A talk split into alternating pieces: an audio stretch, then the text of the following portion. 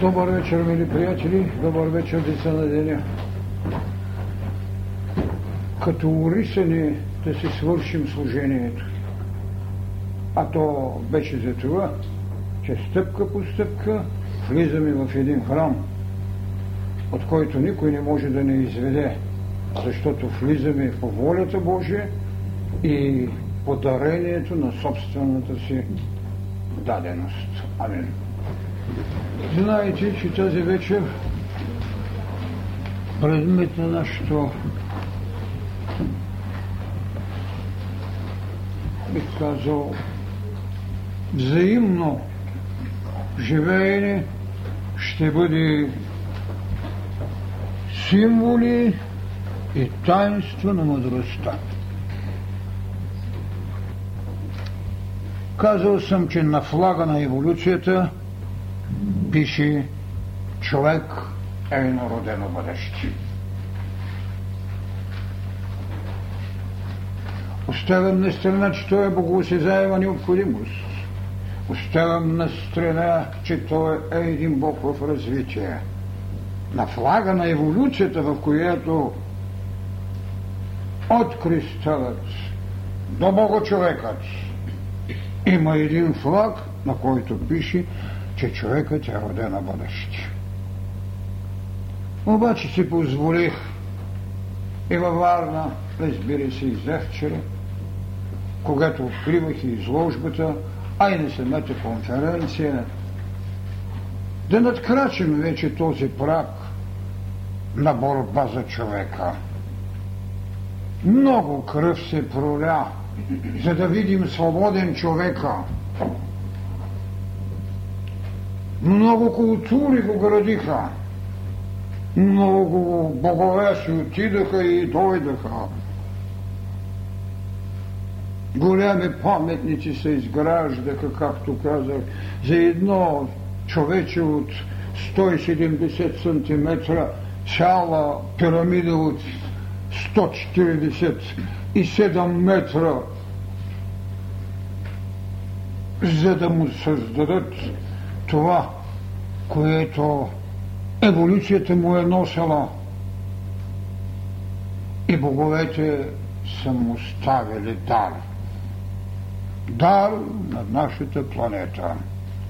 Време е, както преди казах, да смениме лошите божества с добри човеци, лоши божества, които ни са, а с добри човеци, които са добри богове. Време е. Време е да освободим Бог в човека. Това е, което трябва да знаем вече. Него трябва да освободим. Започва битката за свободата на Бога. И тогава ще разберем и смисъл, че човек е един Бог в еволюция. Да, той еволюира и неговия флаг го носи, но трябва да освободим Бога. Затова еволюцията му е подонасала знание. Еволюцията го е хранила с енергии, с които го е запознавала. За едно голямо присъствие на непричинният причинител.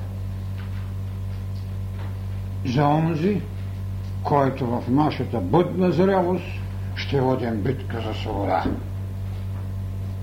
Подонасова му е това, което казахме идеи чрез възможността на неговата усвоимост, символи, за които миналия път говорих, поднасяла му е емблеми, с които се е кичал, за да се самосъзнава, водили битка милиони години, за да ражда памет. Светила му е светлина, фият лукс, за да получи зрение и съзрението да оценява, да изработва битие. Но когато светлината стане зрение, той тогава вече изгражда божествеността си. Светлината, когато е очи, и именно за това говорим и за тези символи и таинства на мъдростта, която водят човека от онзито темен поклон и от оназито темна хапка, в която той трябва да каже, че аз и тема сме едно. Но еволюцията му се зададе ум, еволюцията му събуди желание, еволюцията му даде очи, с които той трябваше да се отдели, за да се самосъзнае, да го егоцентрира, за да може да се откъса от колективното съзнание, от колективната съзнаваща си материя, търсена, събудена, посветена душевност, за да може да дойде до това, което казахме. Трябва материята да се удохотвори. Трябва да се удохотвори. Тя, която като гробница те потискаше, тя, която свидетелствуваше за твоето безсмъртие, но те държеше в тази пирамида. Тя трябваше да научи нещо, с което да се приши крила. Да, душата, да. Тя излизаше, тя бродеше, но тя скърбеше за онова, с което е съпровождаше историческото или биологичното или космичното живеене. Така израстваше човека до осъзнаната в границите на своето знание приложена святост или воля. Вървяха символи след символи, които удовлетворяваха потребата на ръката, очите, потребата на желанието, потребата на ума, ултара на молението, вървяха хиляди, милиони символни знаци стоят в тази природа. Дори всяко дърво е един символен знак. Всеки плод е енергията на символния знак. Защо казаха, че ябълката е не само на раздора между богините, но и в религията на юдейци причинителката на грехопадения. Символи, въпреки че ябълката в същината си е Адамовата енергия, т.е. ум. Това е ябълката. Смокинята безспорно с милионите свои семенца. Значи всяко дърво е символ. Всяко животно е сила. Всеки човек е некоронован още Бог. Символи след символи, култури след култури, докато дойдем до това, което човечеството е днес – Разбира се, ние говорим и за едно човечество, което има капацитета да се самосъзнава и доста недостойно да се самоунижава и унищожава. Защото ние имаме едно човечество, чието иерархия може да е малко по-долу и със своите огнени игри и танци, които ние наричаме дивашки, и пеения, които са малко по-недивашки от тези, които слушам в Европа, за да се събудят, за да извикат енергии, да създадат символи, да правят учения, да търсят онова, което толкова скрътко и смиренно ги чака. Адаме, где си? Гол съм, Господи. Гол ще си останеш, ако така вървиш. Значи ние имаме едно човечество, на което трябва да поднесем една нова култура. Едно човечество, което има своята относителна знаеност на папагащина по отношение боговете и религиите, защото няколко хиляди години се повтарят едни и същи нелепости, без да се влезе вътре в тайната, без да се влезе в пещерата. А в пещерата винаги има звяр, но и Бог. Така, дойде се ето това, което можахме да формираме и в което, както знаете, като план сложихме теорията за духовните вълни. Това, което на човечеството сега е отарното и културно знание, това е религията на християните, разбира се, в кръгът на това религията на юдеите, религията на будистите, религия на индуистите, мухамеданската религия, ето така и някъде креещия огън на религиите, на тотемите. Това е знание. Ако сложиме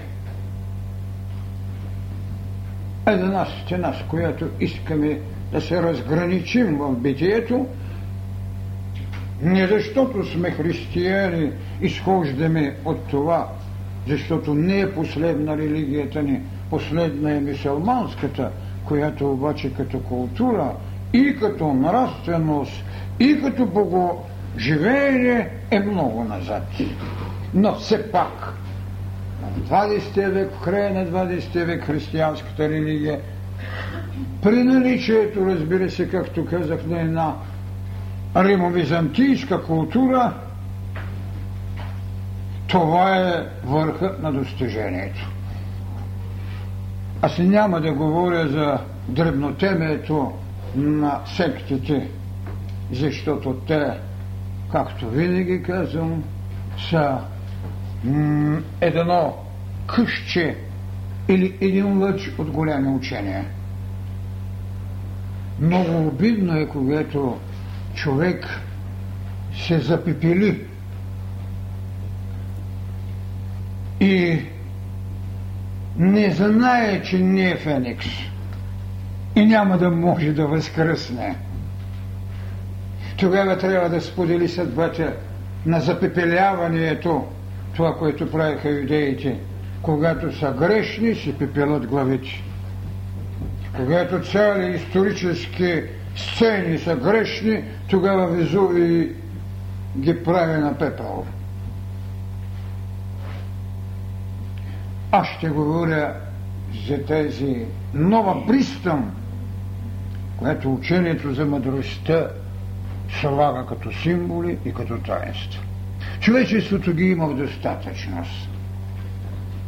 Какво трябва да изведеме като символ, както казахме, на нашата школа, път на мъдростта, което трябва да ви кажа, че тя е форма на една публична посвещеност и ние сме история и битие. Не могат да ни отминат не защото не обичат, нито могат да не отречат за това, че не могат да не разберат. Защото има нещо друго, че пътя на мъдростта не е. Нито е пирамида на посвещение. Защото ние сме публично посвещение. Нито пък тесноградия. И зато и в списанието е казано няма да се съблазним. Не, а не могат да ни съблазнат. Да свалим на някого иконата. Нека си я има. Нито ще му вземем Зевс.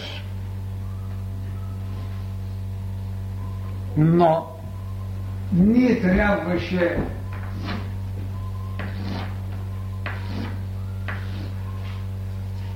ето да вземем.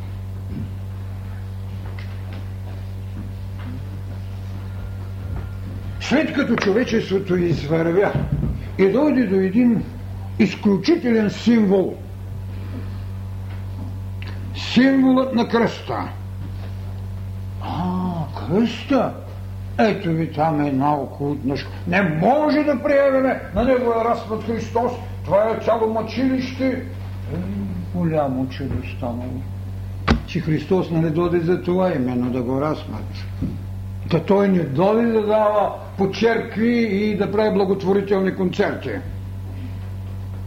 Нито да съждава школата на някоя философия там. Дойде за да го разпъна, за да ми каже нещо много странно за да ми каже, че двобоя между дух и материя ще го свърши, ще го направи. Двобоя. Дойде времето, символа на кръста, а той е самия човек. Зато и ви предлагам тезата. Време е не да проливаме кръв за свободата на човека а да се борим за освободим Бога. Ето го това е вече. Това направи. Ето защо няма да сваляме. Голямата тайна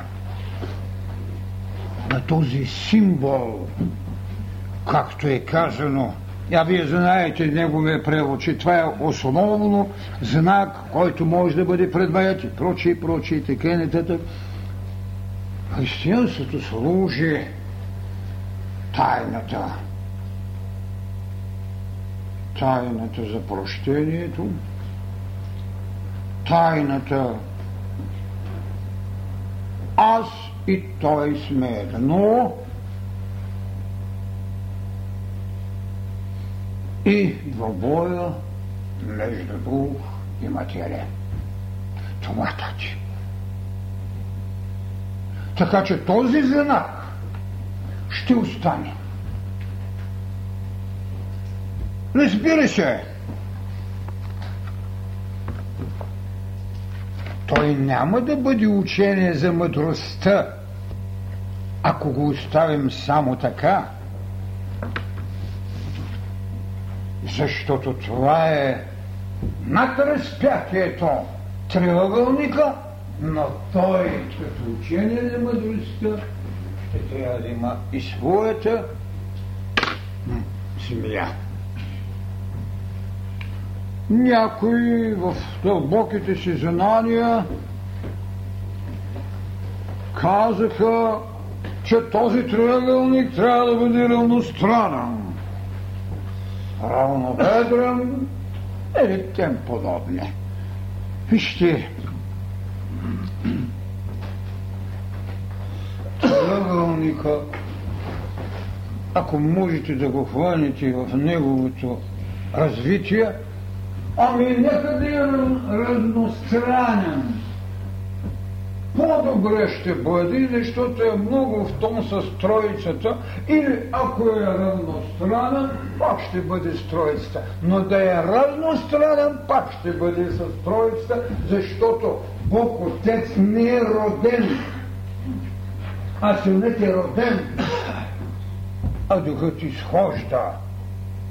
Така че тези, които разбират от великата мистика на Троица единосъщная, да, тя е единосъщна и ние сме единосъщни, когато сме разпнати, защото можем след това да направим възкресение. Така че и да бъде разностранен, е тази основа дори да му е по-голяма, пък няма никакво значение. Така че мъчениците да намерят равнобедрен, равностранен, па не знам ти какво, това си е тяхна работа.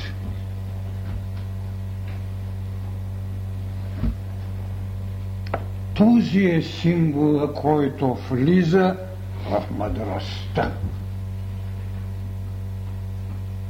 Неговата тайна, както казвам, е да изходите от извършеният вече разпятие, двубой между дух и материя,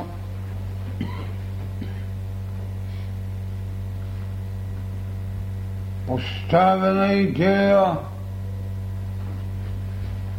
няма зло, има не е еволюирало добро. Поставяте една нова иерархия.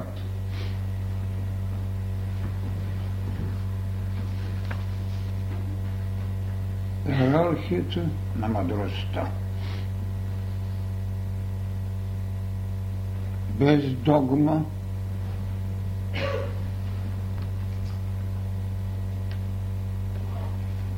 така вие ще извървите един нов път.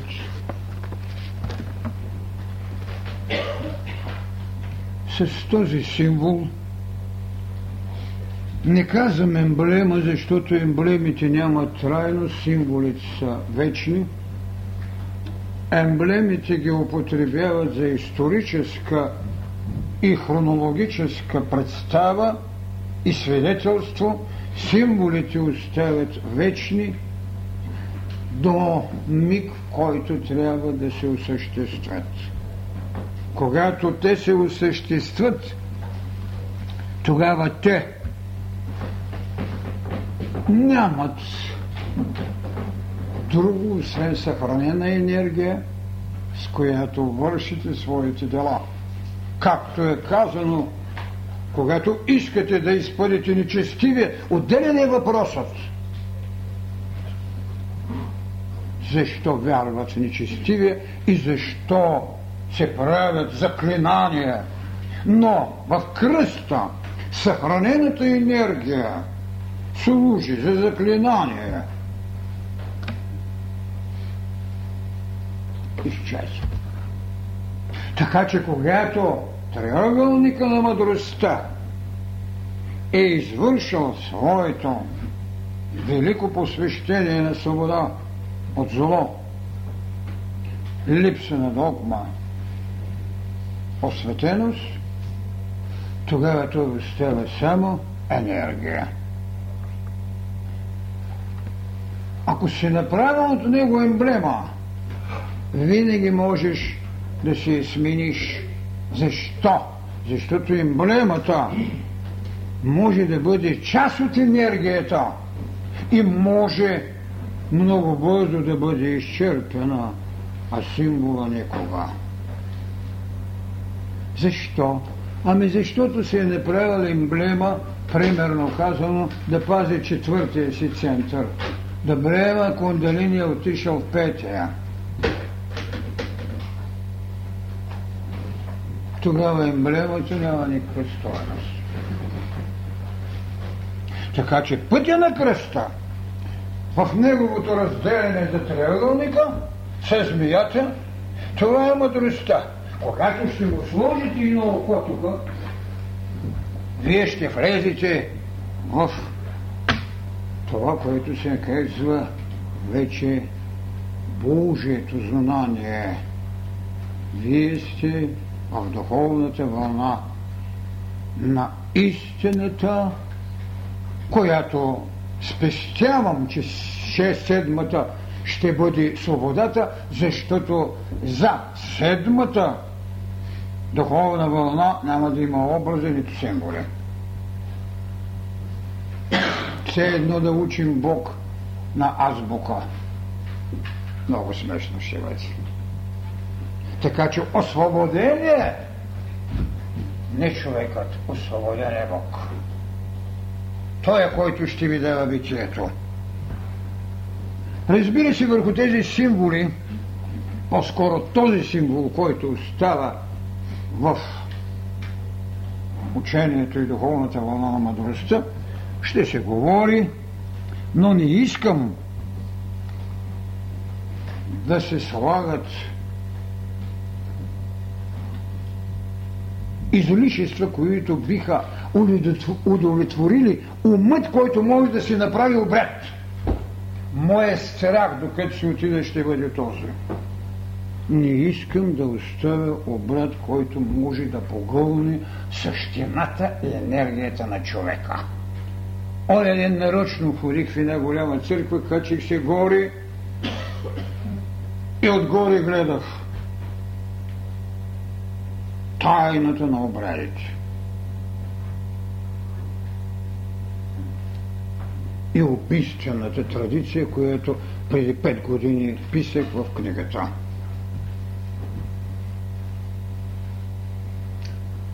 А лавицът на съветският ръководител в влака се клатил и мисля, че влака върви.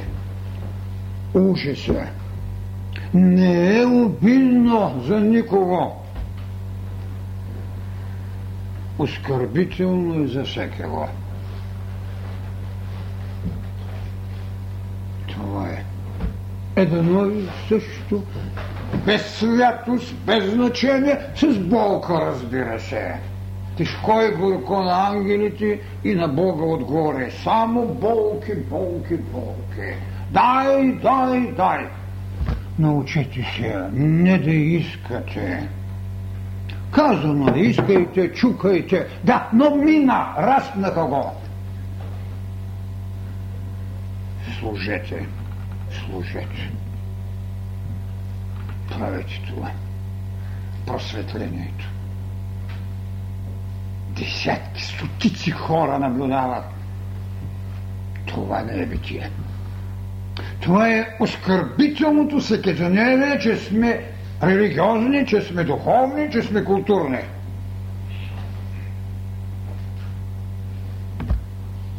Трябва да се ферментира. Трябва. Ето защо. След този символ ще трябва да се сложат и няколко таинства –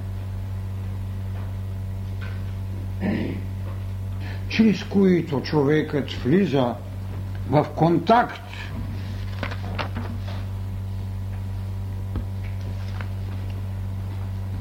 Със себе си, с заключеника в него и с онзи, за който няма ключ да бъде заключен. Такав ли са? Затова вие под таинство разбирате, както е казано на гръцки, мистерион, а разбира се на латински сакраментум. Мистерион. Мистериите а няма по-голяма мистерия. И не може да има по-голяма мистерия от тази. Човекът да намери себе си. Този вечен оракул, за който казах, и този надпис на храма ще стоят.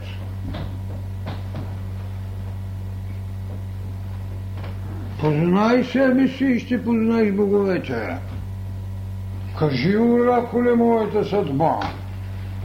Това са. Стоят.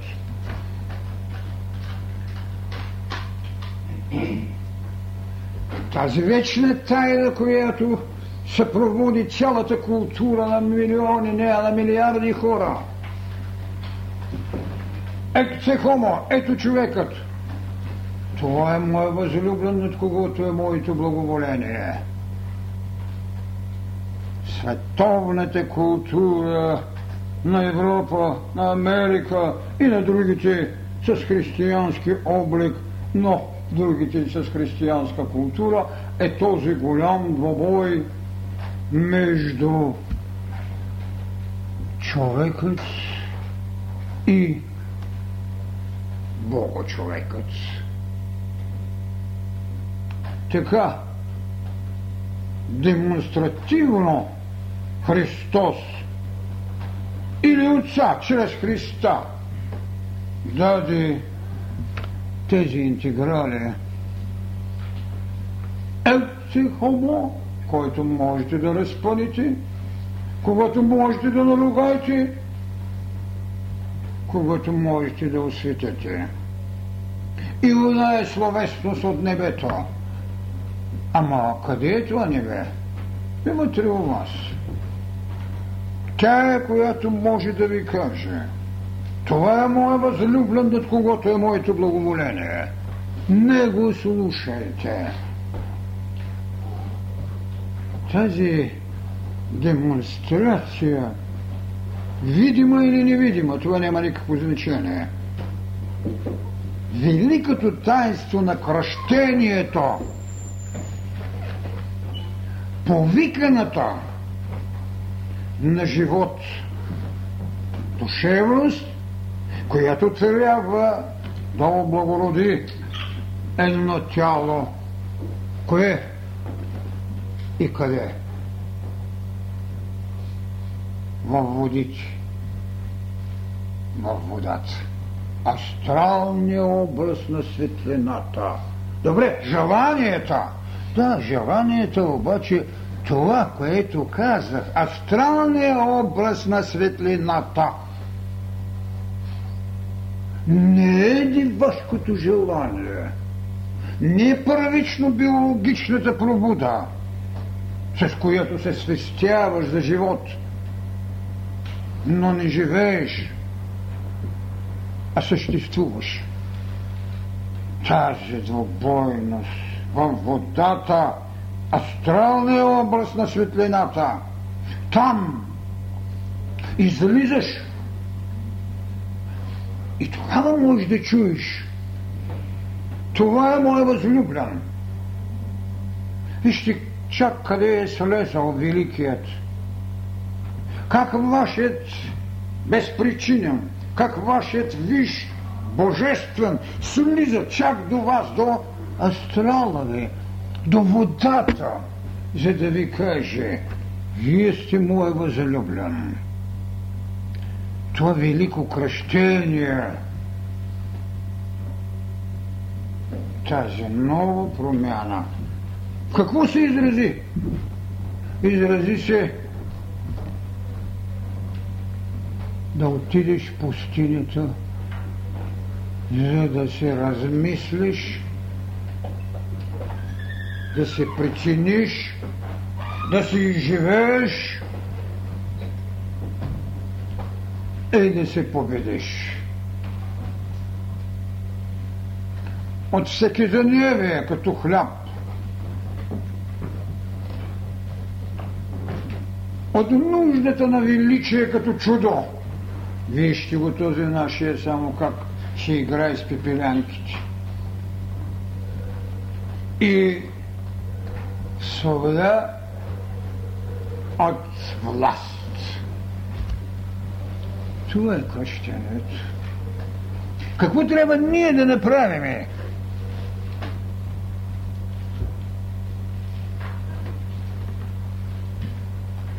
Да чуем, защото отдавна го укъпаха, нещо повече,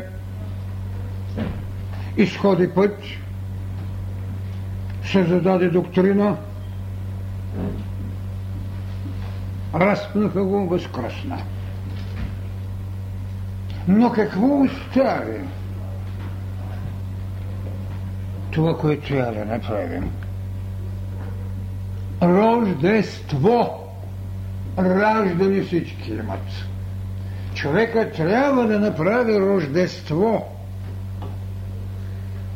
Човека трябва да остави звезда. Не случайно съм подхвърлял, не и в галевност, не и в упрек. Старете звезда не беше се намери. Да, звезда. Звезда станете.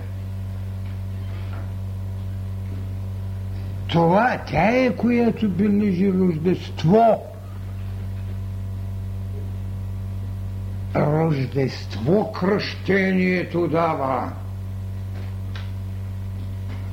Къде? Кой се ражда?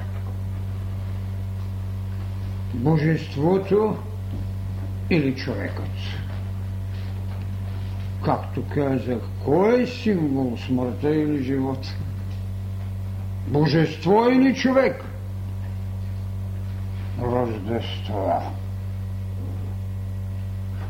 Било е необходимо и на първобитният да се роди в двобоя между животно и човек. Ниче е прав, че човекът може и трябва да стане мост между животното и свръхчовека, но още стои на свръхчовека. Не, че не можеше да мине към Бог, защото той за християнския Бог каза, че не кушав. Не. Не. Вътрешния Бог. Германица не може да се освободи от рационализма, макар че се опложда от ирационализъм. Аз няма да говоря, че англичаните въобще не могат да се оплодят. Това е другата страна на въпроса. Рождество. Това е кръщението, това е таинството, това е сакраментум, с което трябва да се влезе. Кое, да кажем, в мъдростта може да ви направи родение? Та ние дадахме толкова много идейни формули. Толкова са много трапези за мъдрост. Та дори само ако човек си остане на този звън, няма зло, има не еволюира добро. Или че човекът е един Бог в развитие. Когато това е рождество, можем да го направим усетено, за да направи още по-великото преображението. Защото защо си се родил, ако не можеш да се преобразиш, ако носиш дирата на кармата си, ако носиш тежестта на прераждането си? Какво рождение си направи? Ами, че той е всекидневно, в пелени или без пелени, с повой или не повой, еми роди са отрочи от мъжки пол или женски пол тайната на рождеството е директна енергия върху преображението. Кога? Когато се раждаш. Добре? Има ги и такива деца. Когато си пораснал, потребно, когато си станал възрастен, задължително – а когато си стар, няма що да срамуваш да се преобразиш. Идеята на преображението е важна при кръщението, а не кога как. А щом се родил, а щом знаеш и да се преобразиш, тогава вече какво ти с тебе? Когато се видиш като велико дарение, тогава трябва да разбереш отговорността си пред това, което винаги наричам смирение, защото то не е обидело, както казахме съдбата и Господа.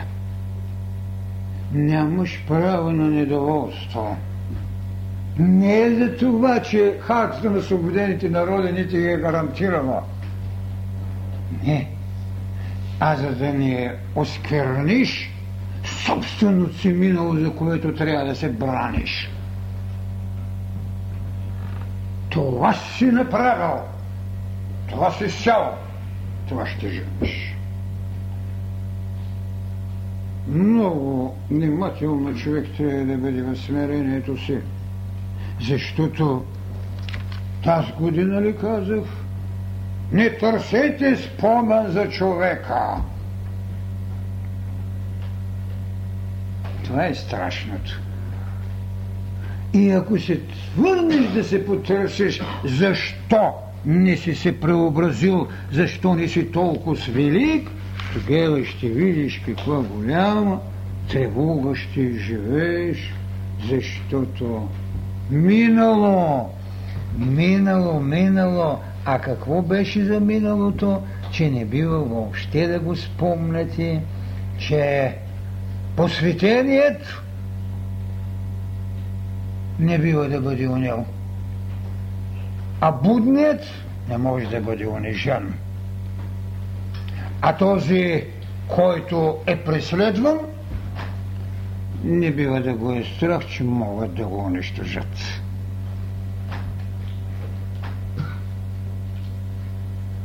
Няма минало, когато сте родени за настоящи.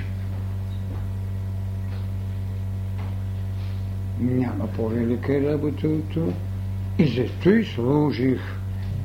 Не търсете спомен за човека, а живеете с какво беше с динамиката.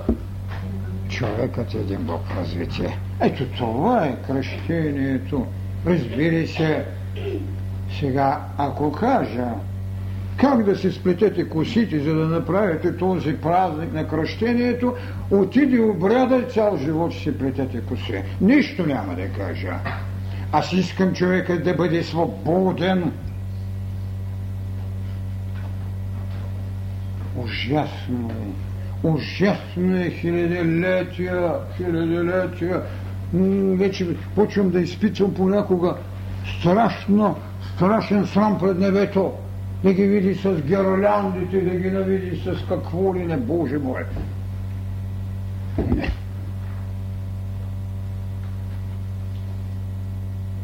Е въпросът, че всеки трябва да си намери своя обрат. Не. Вие ще го получите рано или късно. Въпросът е сега да не се удовлетворите в обради, а да търсите знания, да искате да дълпаете, да влизате някъде там, където е вашето причинно живеене, вашето причинно тяло, вашата причинна култура. За да може не да пратите в живот. Та когато идвате след това да нямате неудобство. Но човек няма право никога да се сърди на себе си, защото в него е Бог и толкова той е слушал гласа му. И като се сърди, на кого се сърди? Че Бог не го е напляскал? Не. Не. Свобода като последна духовна вълна е оставена, за да се усетите. Бог няма право на насилие, а ние искаме да го освободим. Това трябва да се разбере свобода като посредна духовна вълна. Какво би значило? Значено универсално, за която, как да ви го опиша, е нещо, което не може да бъде описано. а след това се сгърнеш в едно човешко телце такова едно. Е, кога хубаво, кога лошо и си вървиш и правиш разни работи. Кръщение, което ще ви направи велики служители. Разбира се, върху всичкото това ние ще говорим много пъти. Аз не искам да разширявам тези неща и ако сме пазали до сега да дадеме таинствата на мъдростта, това е, че трябваше да се получи и в този общият смисъл, обща култура, с която човек може да се ориентира, с която човек, дет се казва, ще може да си поиска хляб. Хляб в мъдростта, разбира се. Нали? Защото насилието винаги може да ви дава хляб. Е. В цялата тази градация безспорно преповтарянето трябва все повече да бъде потушавано. А казах понякога, че по един милион клетки у вас се надигат. А всеки го разбира се, живяли във всичките тези тайни небесни, земни. Ей, в това вълшебно камъч, което ми показа приятел, което виждате какви енергии са работили, за да ви изваят едно камъче с всички свои ценности, Нали, химията ви е създала бело, червено и. Ама защо пък не и духът на тази земя тук ми създава едно знаменце бело, зелено, червено, червено, зелено, бело. Никой не може да се откъса от целостта. Но най-красивото е, когато единството е цялост. И за той нумеролозите, специалисти, единицата е всичко. Да, единицата е всичко. Към нея може да предлагаш какво искаш.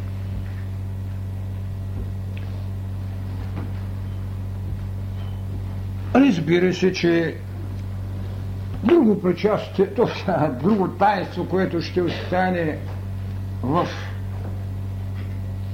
учението за мъдростта, той ще бъде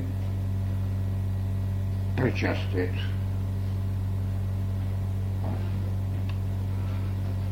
Човечеството, разбира се, се е раждало, както се казва, потреби, които са го водили до ултара. Благодарност да излее виното, благодарност да излее водата, благодарност да сложи едно животно там в жертвопринос, благодарност чрез елели, като помазване за да създаде образ на величие и дан на признание. Как? Към природата в цялост и към божеството в личностно отношение. Вие не можете да я пренебрегнете нея, дори когато взимате от нея плодът или животното, или водата, или виното. И това към Божеството. Разбира се, ще се върна за малко към кръщението, където в официалното кръщение на християнството водопотапянето като, както казвам, да влезете в астралната светлина, беше придружено още с един акт. Това беше така нареченото миропомазване, къде, което е речено а, печатът Света, Светия Дух. Те се съпровождаха, макар и различни, Тоест, онова, което беше казало, това е моят възлюблен син, трябваше да бъде изразено с едно миропомазване. Сега разбира се, че тази потреба е съвършено излишна, защото ние говориме за съвършено друга формула на кръщение. Така причастието имаше няколко тайни. Една от тайните беше жертвата.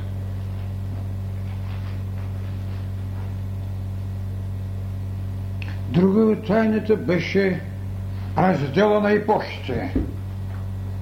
Това беше виното. Раздела на епохите, защото вие знаете, че потопът имаше за задача да унищожи родът човешки, така поне самото рече, така бяха поискали, разбира се, от него, да унищожи човешкият род и да създаде друга, друг човешки род, защото този човешки род е, бил какво? С устата се го спомнял, сърцето си не го обичал, а, дъщерите, т.е. синовете Божии, почнаха да се женят за дъщерите човешки, бреме, бреме, бреме неизходно тежко, а Христос рече, моето бреме е леко. И вижте как го натовариха в причастието. Ужас. Ужас. Когато Ной излезе от корабът,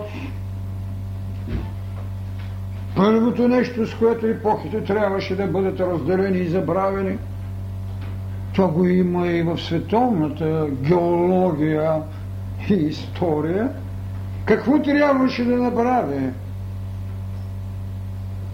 Трябваше да пие вино, за да забрави. Цяли епохи се унищожиха. И става въпрос за винопийците. Оставете ги. Аз говоря за символа, за голямата тайна, за причастието, за елементите, които съставляват това голямо брожение у нас, това прераждане, това забравяне, този велик сън. Сън, този велик сън. Ной трябваше да пие вина и забрави. Разбира се, още по-цинично е казано, че срамотите му се виждаха, та синовете му метнали някаква дреха. Няма срамоти, щом има чисти очи. Да се разберем. Няма срамоти. Що го създадаха тогава такъв? Що значи срамота? Що ми има чисти очи? Ами нали той го раздели от Ева? Тоест Ева раздели от него, за да създаде път, за да създаде раждане, за да създаде битие. но там е натрапено. Що? Защото пишат тези неща, когато имат култура и имат лицемерие. Жан Жак Русо не е кой знае какво, но в едно нещо поне беше малко прав, кога му даваха една академична награда.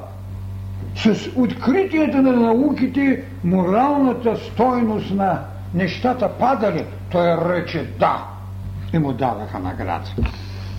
Разбира се, и това съвсем не е верно, обаче нека да се го приемем. Не, съвсем не е верно.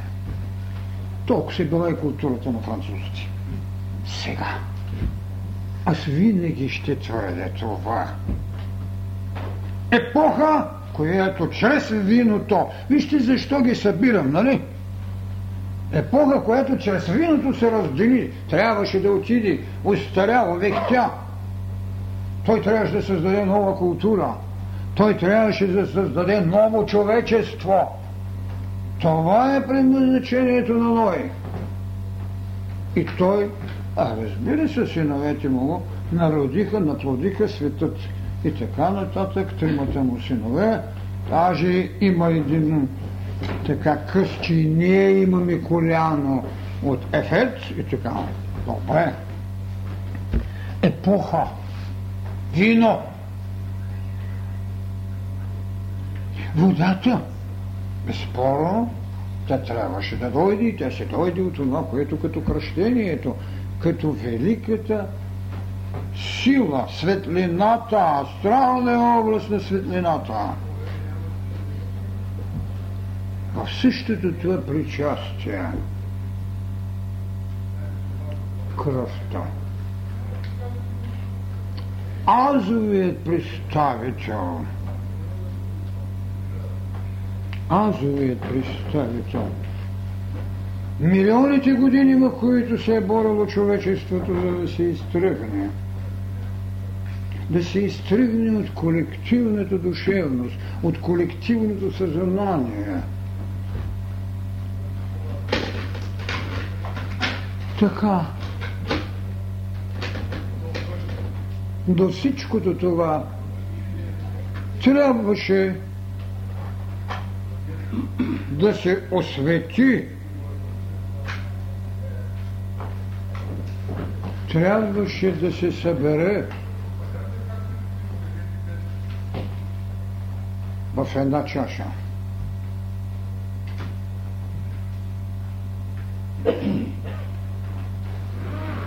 Астралната светлина бе дадена в голямият океан, в морето, че дъждът, във всичкото това. След това извеждането от тази чаша, от този кораб, който на Арарат дреме, но при Христос какво се случи? Демонстрацията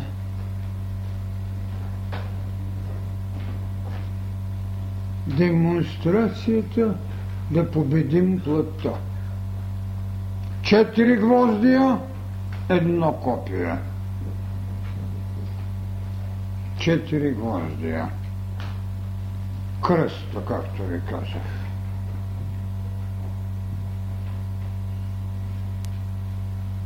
Единокопие. Всичко това трябва да ви доведе. Но, както казахме, идеята да удохотвори матерето. Разпъваме я, пропождаме я, осветяваме я, даваме му оцетът.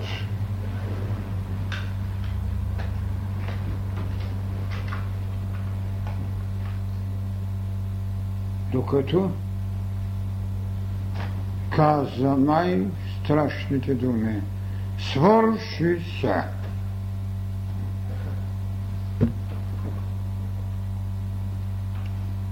Свърши се, за да започне.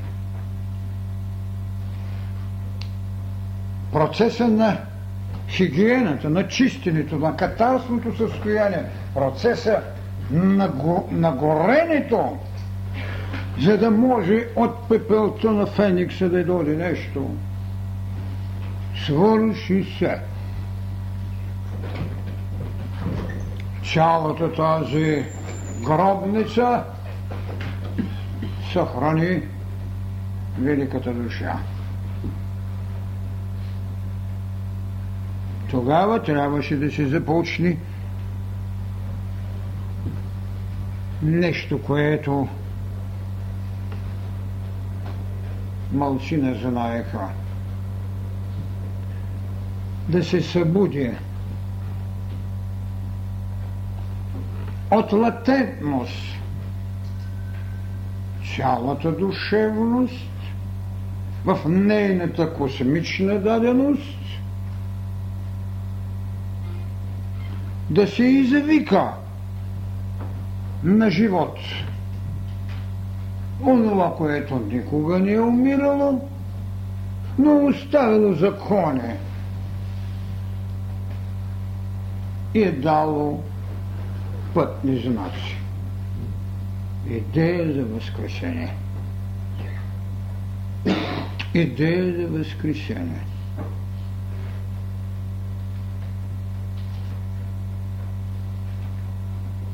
Познанието в окултното за телесата, за анатомията, за духовната, разбира се, анатомия. Три дни властта за свобода. След три дни и етерният двойник го няма. Тогава астралът, тогава менталът, тогава душата взима своето и излиза вън от пределите, защото материята е удовлетворена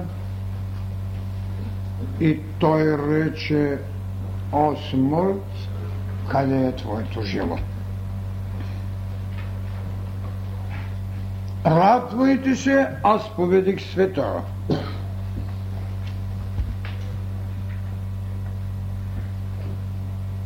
Така.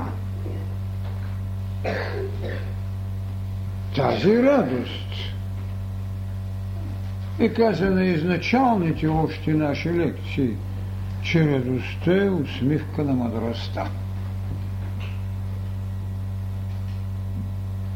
Време е духовната вълна на мъдростта в идеята за причастието, да е сложила идеята за възкресението, като всекидневие, дори ако искате. Защото никой не постави въпроса за едно всекидневно възкресение, всекидневно причастие. Можете да правите, дават хостийките, католическата църква. Причистявате се. Идеята като урок, който трябва да бъде прилаган за всекидневно възкресение, това мъдростта. И тогава ще остане въпроса кой атрибут ще вземете, за да си направите причастие. Коя молитва ще се ложите, за да преобратите даровете? Няма да е молитвата, която ще прави това или онова, а молитвата, която има енергията на духът, който може да преобратява ум, астрал, за да може естествената даденост на хляб и вино да бъде духовната пречастна тайна. Това е голямото. А какво е човека направил ли се такъв ултар, където може да и каже тази своя молитва? Отделя ли въобще по една, две, три минутки преди да мине пръга на всекидневието си?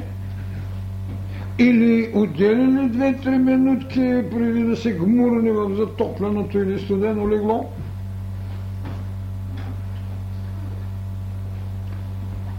Ако някой ми се извини, че не иска да доби навик, е, тогава бих си помислил какво мога да му отговоря, но такъв лош навик го съветвам да има. Това са големите неща. Не е въпросът да се пази само от банална традиционност и от спекулативни навици. А да удомини там, казах си аз молитвата, не. Човек трябва да почне да усеща как расте, как се разгрища, как се прави причастие.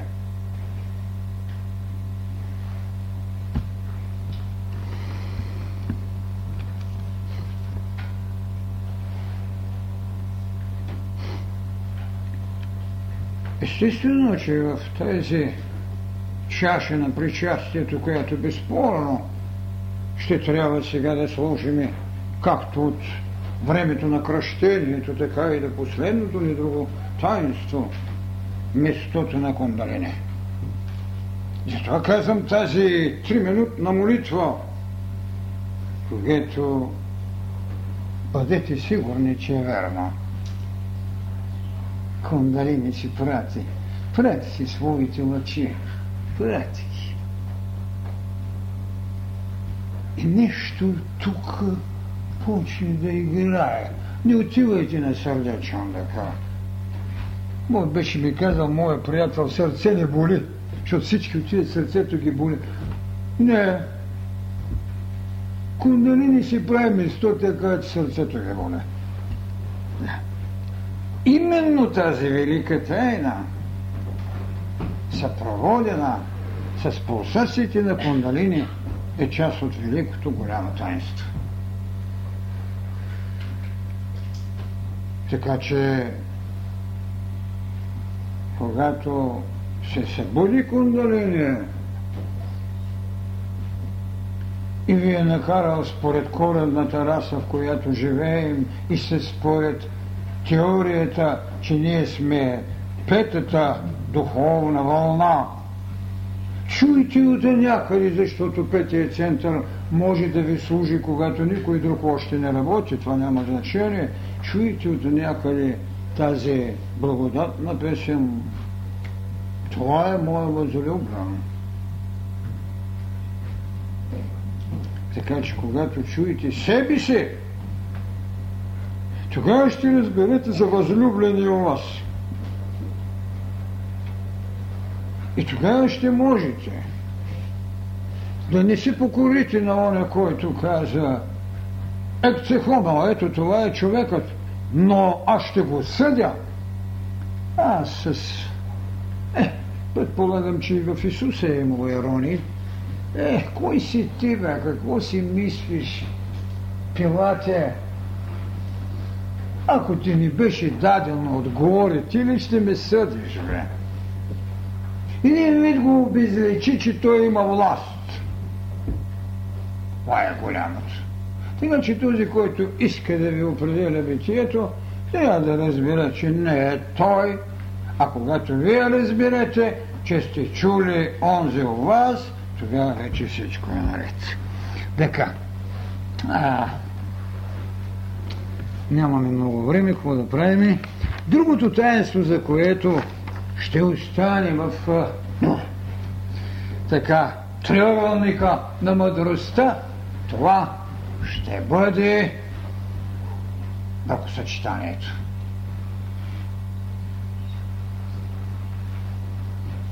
Бракосъчетанието. Аз не правя иерархия, правя ход, по който човечеството ще върви.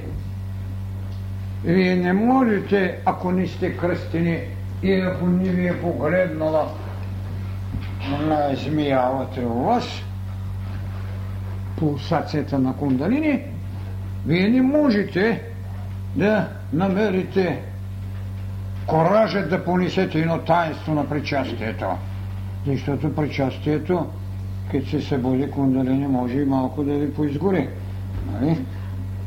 Затова в църквата са сложили едно заплани, заплашително който недостойно иде хляба и пие виното, т.е. причастието, сам се слага на гибел и дяволско разкъсване.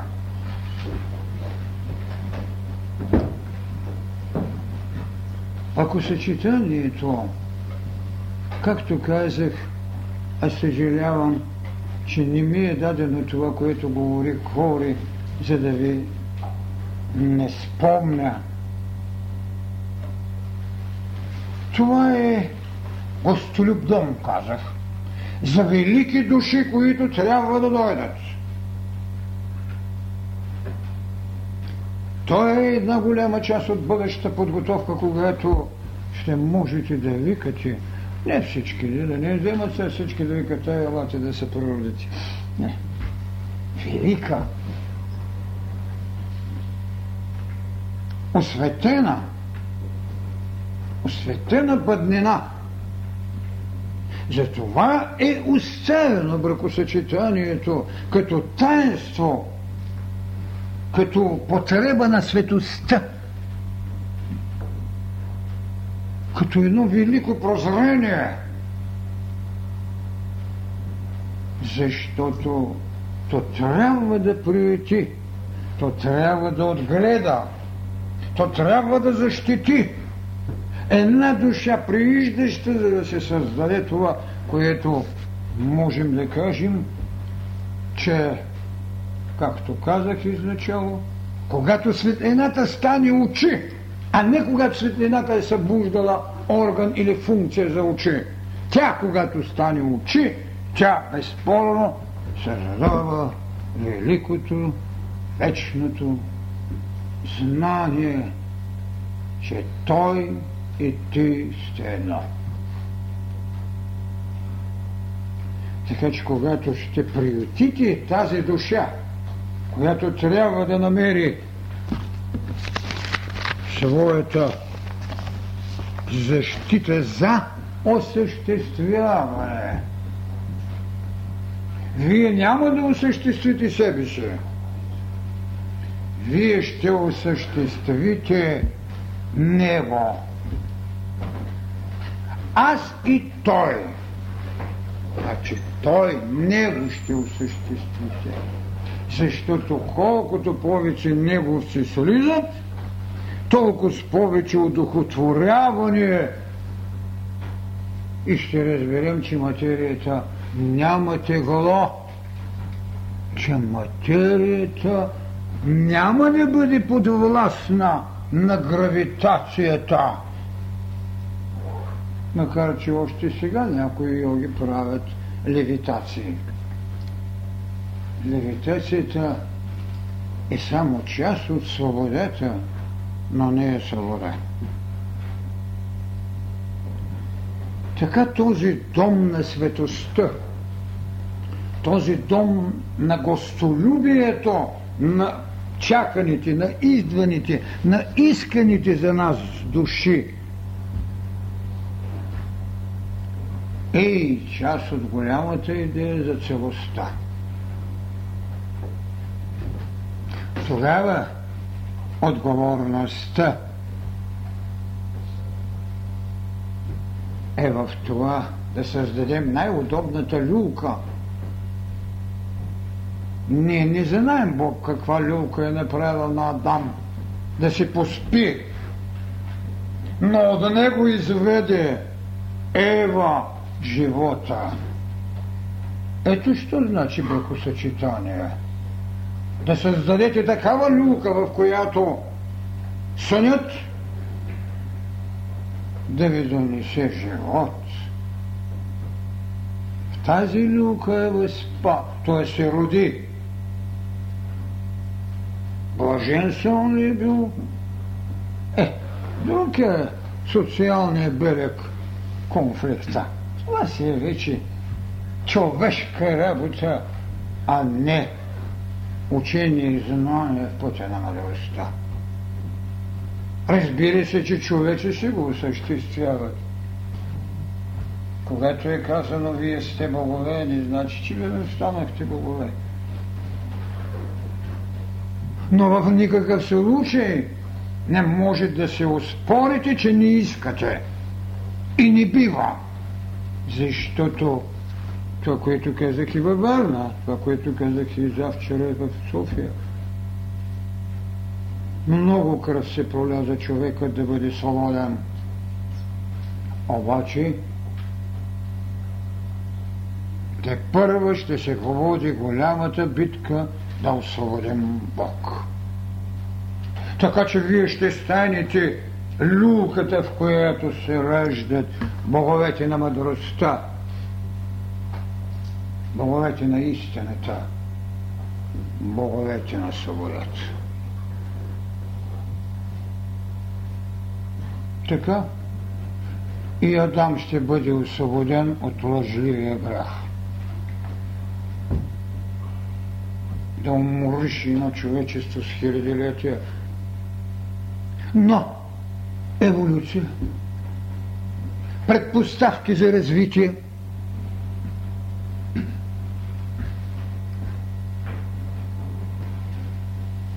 ако е знаел по-бързо да ходи, по-малко щяха да го стигнат бури. Бавно е ходил. Защо? Ами защото от кристал до Бог така се ходи. Така,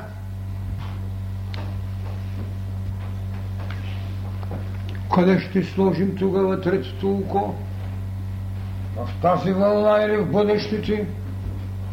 В тази вълна кондолини, кондолини е буден и почва живот. Той никога не е бил без живот, но живот буден, живот посветен на своя Творец. Тогава човек и Бог ще бъдат една. Трудно е наистина, много е трудно да се поеми същината на всяко таинство. И тъй казано е Таинствата на мъдростта са великата алхимия за превръщането на човек в Бог. Алхимията. Не бяха много удобни, както за науката, така и за религията. Но с това пък човек се научава да понася и двете. И науката, и религиите, защото от човек до Бог трябва да знаете всичко.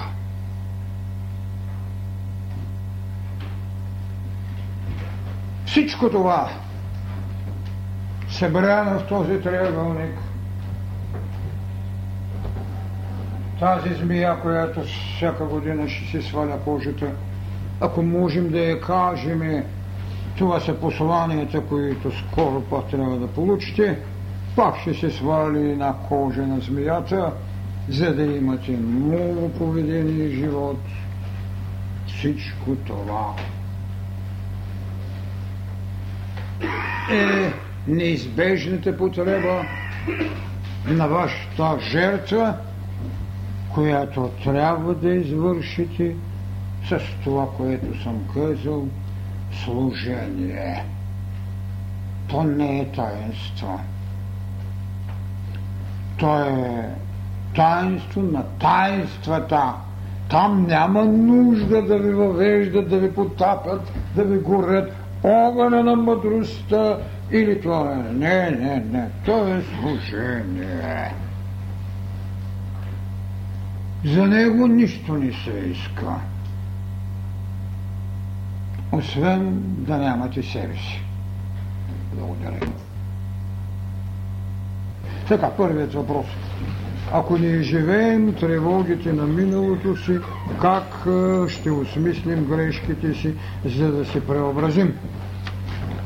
Има два начина да се изживяват тревоги. С какво искате да ги изживеете? С кръп или с надмогване.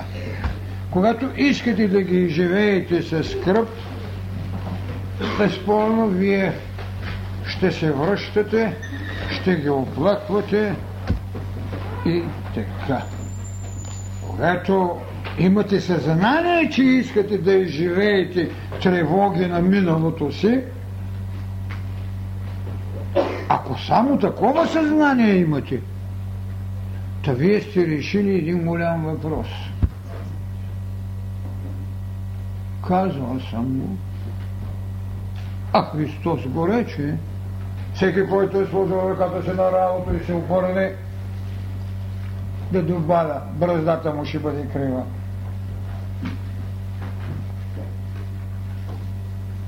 Защо? И в посланието не търсете спомен за миналото. Не търсете. Щом имате съзнание за тревоги, а непременно ли тези тревоги са плод на минало? Непременно ли са грешки на карма, на кармични грешки? Ми ако е една суета, която сега е обхванала, ако огледалото, което се оглеждате е криво, защо? Щом един човек иска да изповяда едно учение на мъдростта, той трябва, както съм казал, тревогите, страданията да ги преобърне в развитие. А ако вземе да се рови, да каже, па ето ти, това да се преобразиме, това е първото нещо. Можеш да ги констатираш, но трябва да ги дебушираш. Отвори ги, остави ги, отрицателната енергия да се отива. Защо? Имаш работа. Имаш работа. Имаш път. Казали сте, че всеки, всички, всеки учител е казал всичко, но поради запрещаване, запрашаване се явяват необходимости от нов учителя. Това не е верно. Не съм казал, че казват всичко. Знаят всичко, това е съвсем друго. Но не казват всичко. Имаше много неща да ви кажа, но не сте готови. Дайте да се разберем.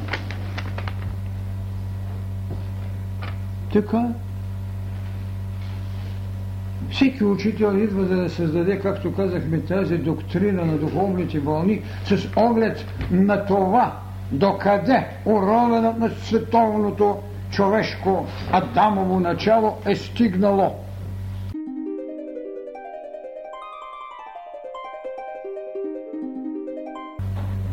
Христос не можеше да им даде това.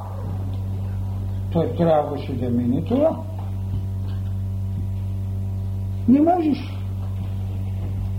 Толкова банални са и символите, и доктрината на еврейството в жестокост и прочее, и прочее.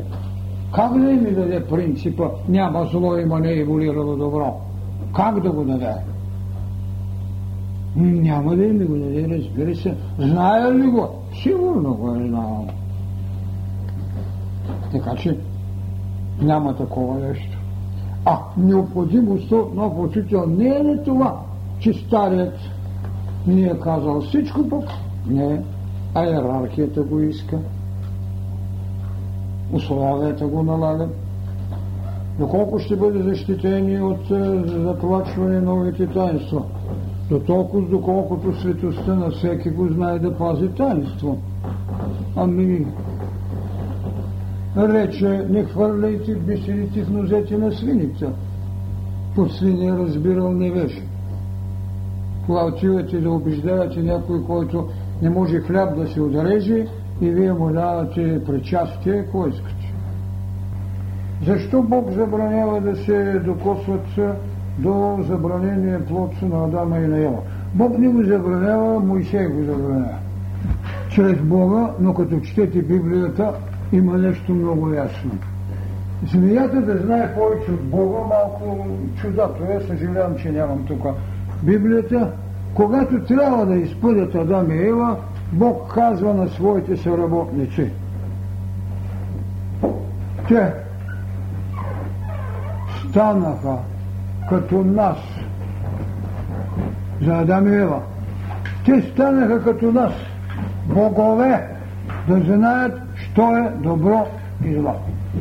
Ето ви го. Така че Бог не е забранил. Той го рече. Те знаят и станаха като нас да знаят, що е добро и зло. Това. Четете внимателно тези неща. Така че не забранява Бог а който пише и който създава формула. Аз съм казал защо бе създадено това. Моисей трябваше да създаде социална формация, трябваше да прокара учението за единия Бог, след всичко, каквото го заобикаляше, а преди него почти 120-30 години Аменхотеп се опита и цялата доктрина на многобожието го унищожи, макар че е фараон, така че Моисей трябваше да сложи това начало и както знаете, този добър пророк, след като се върна с плочите, с заповедите не убива и не кради, каза на брат си, 5000 души ги изклаха. Така че дайте да се разберем, Бог няма нищо общо. А вие казвате, кръвта е представител на човешка духовност на земята, чрез нея може да се определи в кои култури и кои народи сме живяли. А, така. Можете ли да ни кажете нещо повече за тайната на кръвта? Ами може да кажем и така, че трябва да се направи една лекция. Аз мисля, че имах такава лекция. Имаше нещо подобно, в което твърде много говорих по този въпрос. Нали? Как а, милиони години се е вървяло по този въпрос да се търси, да се диференцира индивидуалността, как от това, което се каза земя и вода и огън пък села да се създаде човекът, кога в епохите се създадят живи души и така и нататък и така. Така че проблемът е наистина много важен и тайната на кръвта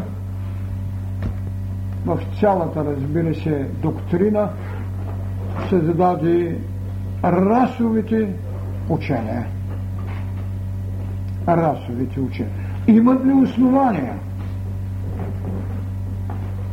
И дали расовите учения дадаха храна на това, което се нарича след това класова ненавист, за мен е не.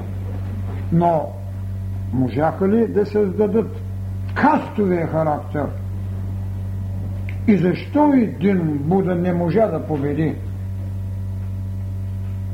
Официалната наука намери четири кръвни групи. И имаме четири касти. Това никак не значи на някого му сложат една обща нулевата група е от тези, коя се каста. Не. Но това е един паралел, който може много добре да бъде изследван. И да се види, че нищо, което социологията и науката е създало, не е далеч от това, което окултните знания са казали. Вие казвате, че волята на мъдростта дава, идва от главата на Христос от най-висшата чакра, но не е ли, не, не ли се получава така, че да, да няма чакра за другите вълни, след като на истината и на свободата може да последната чакра. Не, не се получава.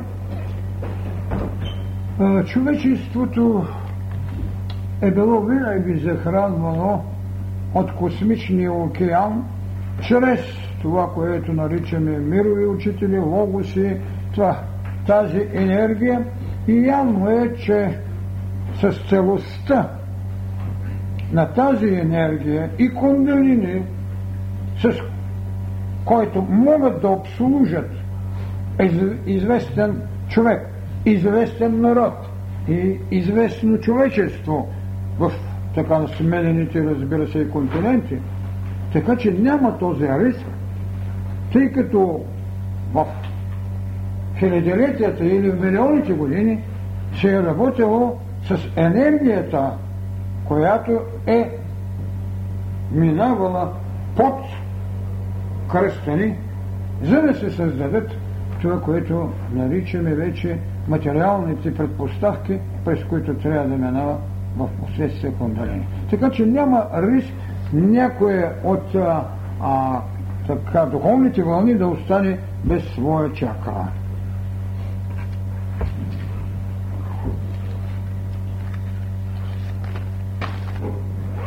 Вие казвате, човекът да е свободен, не противоречи ли това е,